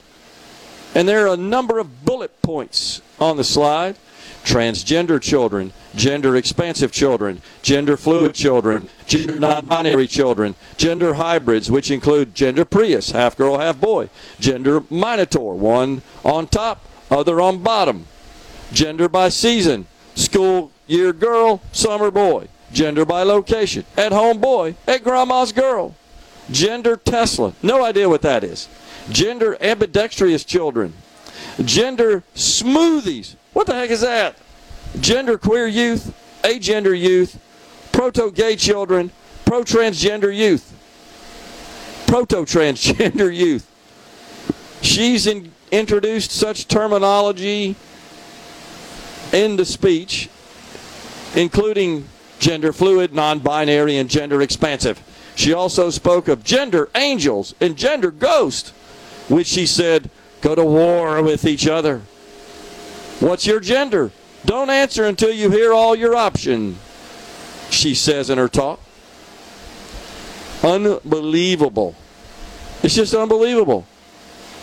According to her online bio, Ms. Ehrensaft's research deals with the development and psychological experiences of transgender, gender non binary, gender expansive, or gender exploring children as well as developmental pathways of gender expansive children before they reach puberty and mental health outcomes for youth who choose puberty blockers or gender affirming hormones as part of their pediatric gender care. So puberty blockers and gender affirming hormones are considered gender pediatric care, just as abortion is considered reproductive health care. She, of course, earned a doctorate in psychology from the University of Michigan. Rhino, isn't that the place that had, I think we found, more in their DEI department, more staff, than they do in the entire liberal arts department? Sounds like somebody needs to check that professor's computer. They might have something illegal on it. You know, that's a good point. This is upside down on so many levels. I just don't get it. I mean, I'll say again, how in the world can we ever achieve measurable progress in this country through good policy, especially from an economic perspective? Because, like it or not, every single person in this country is affected by that. They don't want it. They don't They- want it to be measurable because reality doesn't fit their narrative. I think you're right. Uh, I, and it's sad, but we can't agree on the number of genders here. I'm sure Miss Ehrensaft doesn't think there is a limit to the number, especially if you can be one thing in the summer and another thing in the winter. One thing at grandma's, one thing at school. The counselor needs a counselor on the C Spire text line. She probably made zero effort. Sounds like they are. Uh, oh, well, that was from earlier. Why can't they just let it be on the C Spire text line? Let a boy be a boy. Let a girl be a girl. This is so ridiculous. I, I totally agree. And the sad thing is, you only get to go through this part of your life as a child once. And they're robbing them of their childhood. And all this mutilation of small bodies and injecting all these permanent life altering drugs into these small bodies.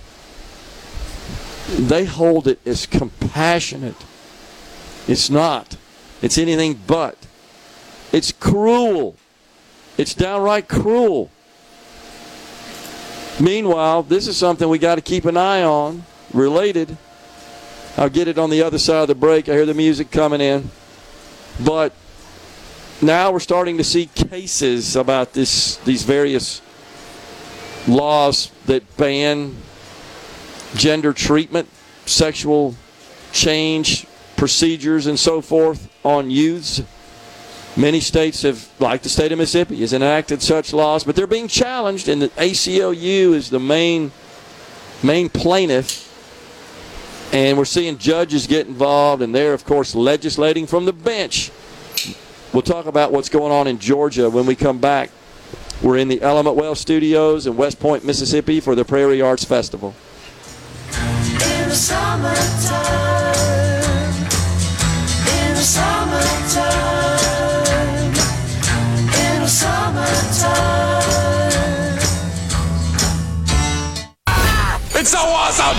Middays with Gerard Gibert. Come on, let's get on with the show. On Super Talk, Mississippi.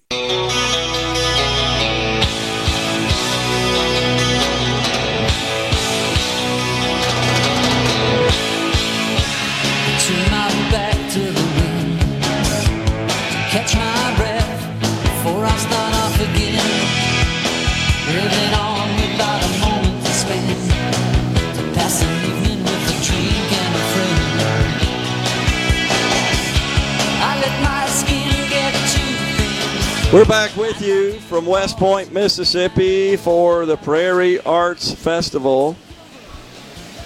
We appreciate you joining us today, indeed. So, Brandon Presley, he has gone to Twitter. We're still calling it Twitter, right, Rhino? We haven't adopted Oh, yeah. the X yet. He says Tate Reeves continues trying to distract from the fact that he has failed to protect Mississippi's children. Every year Tate Reeves has been governor, Mississippi has ranked the highest in infant mortality in the country. Let's focus on the real issues like grocery tax cuts, expanding Medicaid, and supporting hard-working Mississippians. Well, certainly our highest in the nation infant mortality is not something to celebrate. It's something to be concerned about. The question is, what role does the government play in this? What are the root causes of this? What are the root causes? Maybe it's pregnant women. Yes, only women can get pregnant. Maybe they're not adhering to good health practices while pregnant. Might that be a factor? Maybe they're not seeking proper prenatal care. And even when they do, I've heard this, Rhino, I know you know something about this from my doctors, my physician friends, who are OBGYNs that say, yeah, we can counsel them, we can tell them, we can instruct them, but we can't make them do it. And they just don't do it. And then they wonder why they have problems. Maybe that's what's going on. But no, Mr. Presley, he aspires to just hang this on the governor. So you're telling me, Mr. Presley, that cutting the sales tax on grocery is going to solve the infant mortality rate? That expanding Medicaid?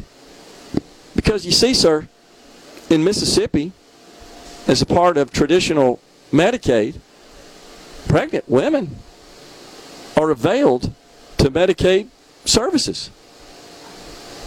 So I don't know what he's talking about here. Expanding Medicaid would extend coverage to able bodied adults other than the existing coverage groups that qualify in Mississippi, which is just traditional Medicaid, been around since 1965. I, I can't connect the dots there. It's just let me throw this out there and blame it on the governor. Well, in fairness, Brandon Presley doesn't have a whole lot of history of actual worthwhile governance, so he has to take pot shots and throw out all the talking points he can to hope some, hopefully somebody will pay attention to me.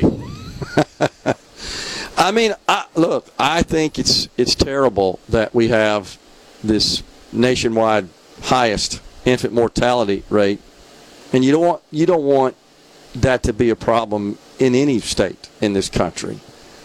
I, I agree, but I don't think that that's a task uh, or a problem that a governor can solve. Now, I would support assembling lots of smart people from across the spectrum that are exposed to this issue, to deal with this issue.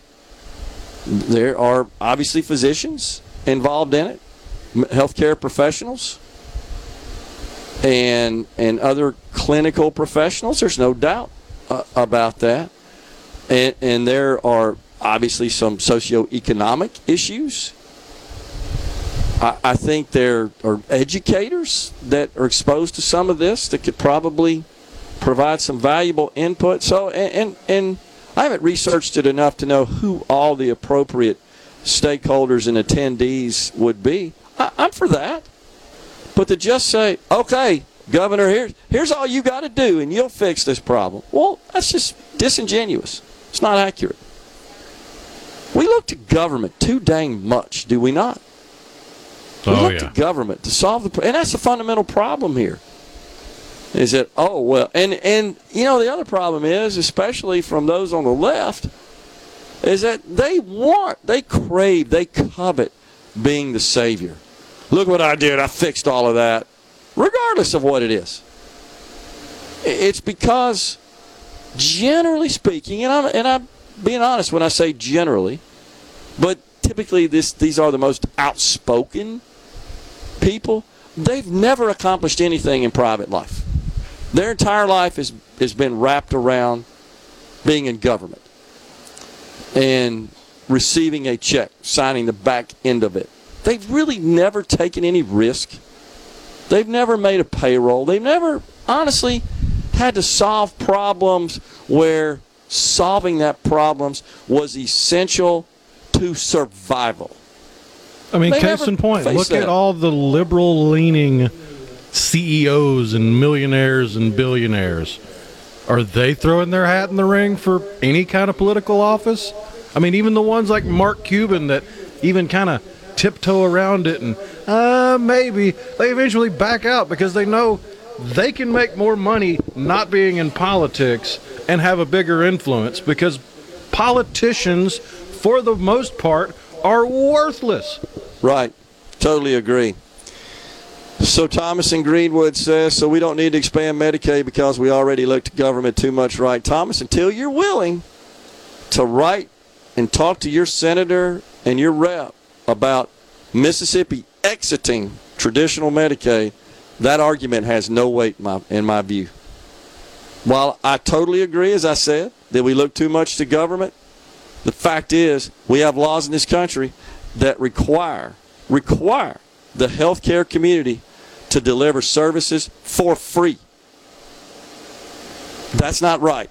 That's not fair. I'm not saying Medicaid is the solution to it, but what I am saying is nobody else listening here by law has to give away their services. But healthcare providers do. And that all goes back to 1986 and beyond. So rather than just saying this won't work, what we got to do, again, as I suggested, is sit around a table and say, but this will. These are proposed solutions. And I'd like to think and hope that those don't involve government. I hope that's the case. It should be. It should be the priority. That should be the priority. Uh, so when you're deep in debt, not making ends meet, the first step is to quit your job. That's what exiting base Medicaid is equivalent to. No, that's wrong.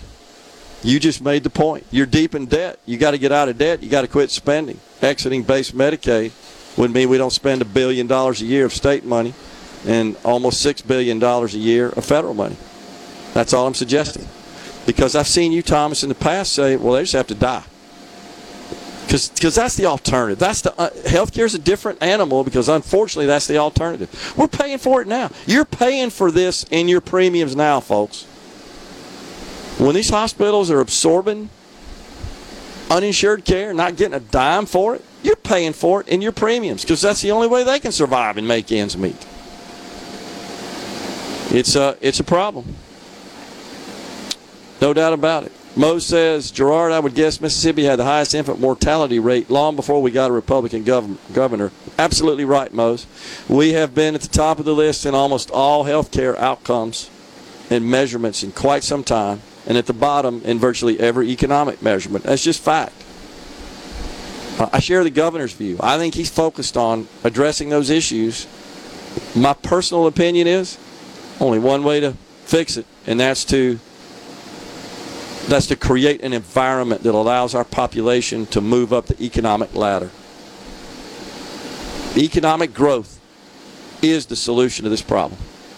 It's the solution to almost all of our problems. Now, that entails lots of different facets and aspects. For me, it starts with the nuclear family and the dissolution of it. That's that is driving most of these poor societal outcomes. It's a huge factor in the state of Mississippi. What can government do about that? I'm not for passing laws that forces people to get married when um, uh, uh, uh, to participate in producing a pregnancy. I'm not for that. But I think it's time for folks that hopefully do have some stroke, do have some influence, to express these concerns in the impoverished communities in our state, which is where this is most pervasive. And, it's just a snowball effect that begets the next wave. We're stepping aside for a break. We got half an hour left from West Point, Mississippi. Stay with us.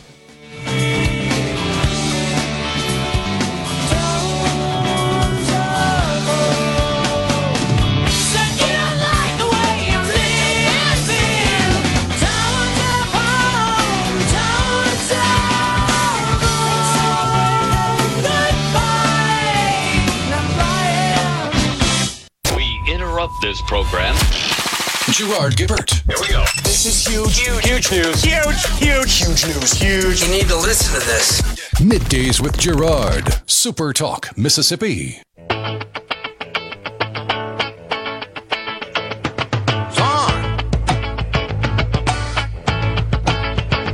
Well, now me and Homer Jones and Big John Talley had a big crap game going back in the alley. And I kept rolling them seven and winning all them pots. We are back.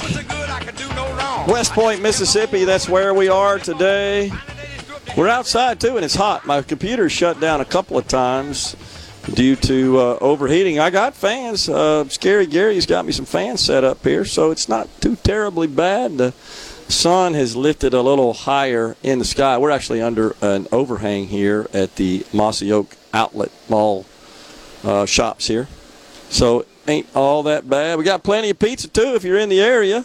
Come on by and help us out. Now, somebody asked me, Rhino, I can't find it now, unfortunately, on the C Spire text line, if I had read an article written by Bill Crawford about the upcoming gubernatorial race. And I, I did look into that. I found it, but the only place that I did find it, it's behind a paywall. And essentially, what he's saying is uh, is that the governor is touting his economic accomplishments and economic progress in the state of Mississippi, and it's a narrow focus, is what he says. But I, I applaud the governor in this case. I, I put me down for one who believes that again that economic prosperity is uh, the foundation for solving human problems. Just is. It absolutely is. Everything that has improved the quality of life since we've inhabited the earth basically came from human prosperity, economic prosperity, I should say. I, I don't know what the big deal is about that and, and why he's attacking the governor on that. The governor's never, that I'm aware of, said that he doesn't acknowledge that we have work to do. Of course, we have problems, and uh, all states do. We're it's part of inhabiting the earth as humans. God made it that way. It ain't perfect. Got to wait to get to heaven till you encounter that situation. In the meantime, you're going to deal. You're going to grapple with human problems. So, I believe focusing on economic growth is the way to do that. You think about, for example, the uninsured from a healthcare perspective. Now, the reality is human beings get sick. And when they get sick, their choice is just to let that illness run its course, be miserable, have a low grade quality of life, perhaps even perish, or seek health care. Fact is, health care is expensive. Anybody listening knows that. So we should be focused on how do we take care of our population? I mean, surely we as as believers in God feel some degree of responsibility to take care of those who are beset with these human condition issues that we have compassion that we want to help them the question is what's the best way to help them that's the question and what i see a lot is well not this not that not this not that. What i haven't seen is this would help. This would address that issue. I mean the idea of achieving a perfect resolution i don't think that's possible honestly. But so the question is how how do we deal with these myriad of issues?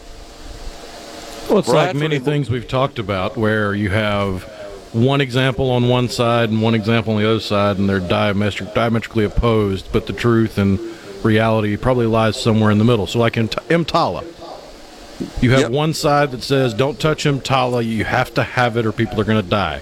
The other side says, do away with EMTALA because it's just wasting money. How about you meet somewhere in the middle and have a list of maladies where EMTALA applies, but you also do away with these people showing up to the ER because they got the sniffles. Yeah, I agree with you, and, and I'm on board with you on that, Rhino. You know, of course, that the other dynamic of that is lawyers are out there waiting to, to pounce, and and so you know this. We over doctor in our society for fear of legal repercussions. We just do. We over doctor, and they show up in the ER, and you you know how that works. All you got to do is say, "Hey, I'm having chest pains." Boom, you're whisked right in whether you are having chest pains or not.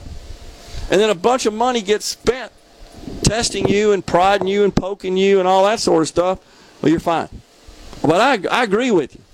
And it, and it gets complicated. And, and of course, we did pass some degree of tort reform in the state under the Barber administration so that we don't have these opportunistic lawyers out there looking to make a big payday at the expense of the healthcare industry. And all they do is pass it on to um, us who who uh, stiffs who, who pay our way. On the C Spire text line, Bradford and Blue Springs says, "I propose a hospital tax. Everyone must pay. Everyone must pay unless they can prove a full year of uninterrupted health insurance payments. Haven't thought all that way through yet. Maybe a bad idea, but unless people are made to pay something, they will continue to not pay if they get it for free." It may seem unfair, but what else do we do? We require automobile insurance, et cetera, if you have a vehicle. I hear you, but remember, Bradford, Donald Trump is the one that issued an executive order that uh, no longer makes it such that no health insurance is no longer required. There's no penalty for not having it. We actually had that, and that was eliminated. But I want you to think about this, Bradford. We're talking about people whose income, an individual whose income is less than twenty thousand dollars a year. Unfortunately, we have a lot of those in the state of Mississippi. That's where we ought to be focused. How do we get them up the income ladder? How do we get them up the income ladder? How do we get them employed and uh, where their employer offers group coverage and they uh, they share in the cost of it? If your employer is less than 50, has less than 50 on staff, they are not required to offer affordable insurance. You're on your own. You can go to the exchanges I still see that as a a reasonable, logical approach to this. At least it gets people some degree of insurance. The problem is the insurers don't have the best networks in the state. The best network in the state, which is typical in all states, is is uh, held by, provided by one, maybe two carriers in the state of Mississippi. It's Blue Cross Blue Shield. They've got by far the most expansive network, and all that really means is when you go to the doctor um, and you have that coverage, they're in the network, then you may have a copay or a deductible payment when services are rendered. But in general, the the clinic, the provider, will file uh, the charges against your insurance, and they'll wait for the insurer to pay it. When they're not networked, you got to pay when services are rendered, and then you got to file and wait. So it's definitely an issue that's not going away. Stop giving them government handouts and force them to better themselves. I, I'm all for that, but again, we have a lot of people in this country, in this state, who are working, but their income's below the federal poverty level. Have you priced insurance lately? It's pretty dang expensive. And like to the point about, well, you got to have insurance to drive a car most of those people don't have wheels. They they join up with others in that respect. So complicated, complicated issue that uh, I think needs to be addressed. But I don't believe that government is the exclusive solution. Exclusive solution. I do not believe that. I think it possibly can be a part of it, but I, again, I'd like to see uh, the really smart brainy people, the brain trust around the table to address this. I think is what we got to do. So Brad says, screw the self-employed, says Paul and Meridian. Yeah, I hear you, Paul, and I and I get it. Uh, when you're self-employed, you got to go buy coverage on the individual market. One thing we could do right now, Paul, that I'd like to see that I've talked about quite a bit, is we could eliminate the distinction in uh, deductibility of group coverage and um, I should really shouldn't say deductibility, but where you have a tax disparity in that the amount of money that you pay and your employer pays, uh, the employer pays in particular towards your group insurance, that's not income. But when you go out and then the amount you pay, that's deducted from your gross income. But when you go out and buy it on the individual market, Paul, y- you can um, you don't get the tax advantages. Let's put it that way. It's it that has been a disconnect for quite some time that t- to me seems like it could be easily solved. But there just doesn't seem to be any movement, any effort to do so. But that's always been a problem is the distinction between the individual market and the group market with respect to pre-tax treatment of premiums, pre-tax treatment. And I said, that just seems like an easy fix to me. I hear you though, man. I really do. And uh, I wish we would get that addressed. People need to understand that health care is not a right. Everyone else you have to pay for the product you receive, says Kevin on the road. I hear you, Kevin. So what do we do? I get it. I agree. It's not because healthcare is a service produced by other humans. What do we do? You show up, you're sick, you're having a heart attack, you got no money. What do we do? Say, I'm sorry. It's complicated. It's it's a lot more dimensional than just, hey, it's not a right. I hear you though. Final segment with Lisa Klutz, Director of Community Development, coming up next.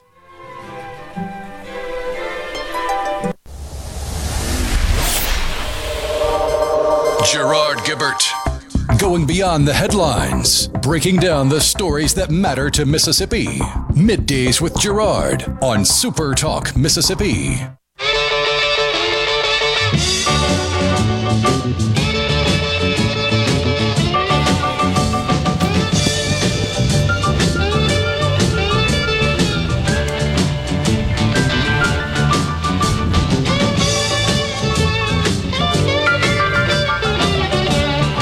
Welcome back, everyone. Middays live from West Point, Mississippi for the Prairie Arts Festival. Don't forget, tomorrow, no, it's Thursday, pardon me, Sports Talk Mississippi will be at Mississippi Gulf Coast Community College in Perkinston. They'll be kicking off the Meet the Bulldogs night. Plus, you'll hear about the great things going on at Mississippi Gulf Coast Community College. And it's football season.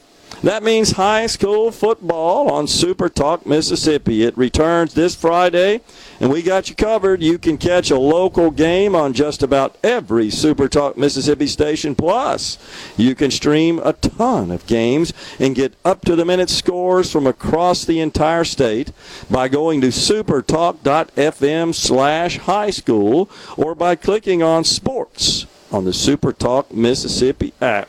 And don't forget the scoreboard preview show at 6 p.m. on Fridays, and then the Farm Bureau Insurance Company scoreboard show at 10 p.m. on Friday nights, anywhere you listen or watch.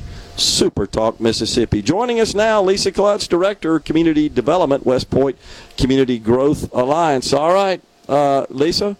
We talked uh, uh, in earlier today, I should say, about uh, all the events and activities planned for the Prairie Arts Festival. So, do you have any feel right now for how many folks will be in? I mean, I know you you're aware of uh, and you and you've cited some some data about typical attendance and what's happened in the past. Do you have any any outlook right now with the event coming up on Labor Day, a couple weeks? One thing that I look at is when the Mississippi State football game is. Yeah. So it's a uh, West Point is a great stop on your way to tailgate on your way to the football game. The game starts at three this year, so you still have plenty of time to stop, head downtown West Point to the Prairie Arts Festival. Gotcha. So uh, that that plays into it quite a bit. Absolutely. I'm sure it does. Yeah, because we're not far here, right? From Starkville, I see it on the way up. About 20 minutes. All right. Uh, my favorite thing to say is get off the highway and get downtown. There's so much more to West Point than Highway 45. That's a good one.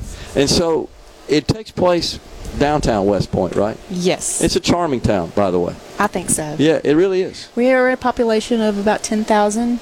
Um, we we are in good proximity to larger towns, Yep. but we have that great small town hometown feel. I agree. Uh, great shops, great restaurants, and uh, other stuff downtown as well. It's, it's uh, really easy to navigate, set up pretty neat. So, and how many people you say? Twenty thousand?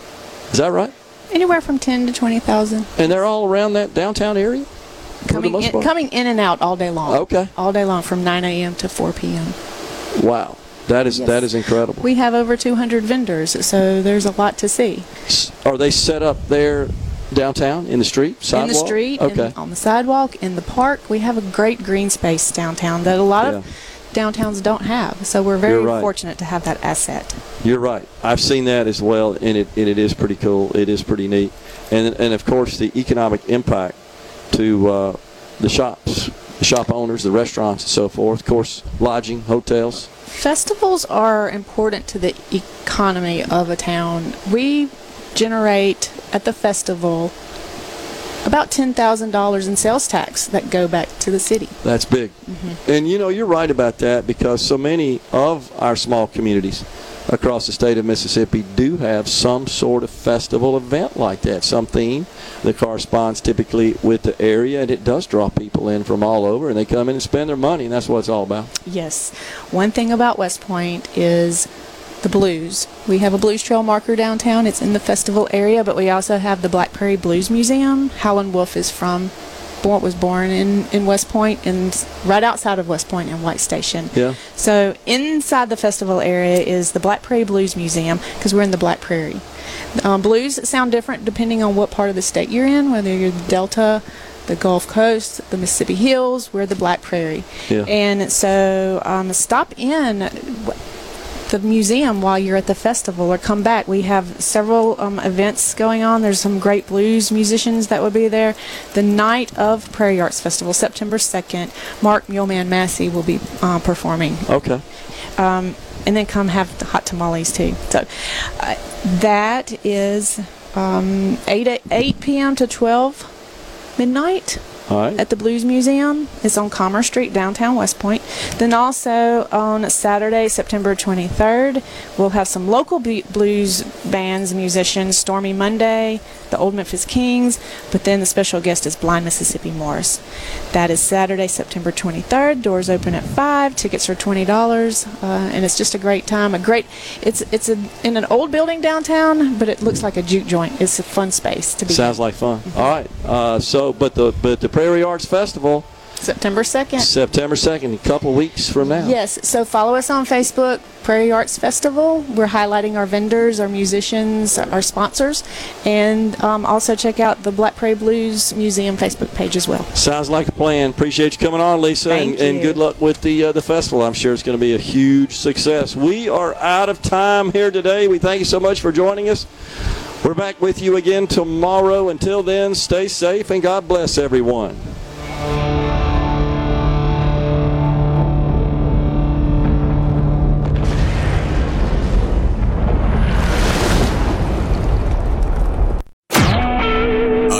SuperTalk Mississippi media production.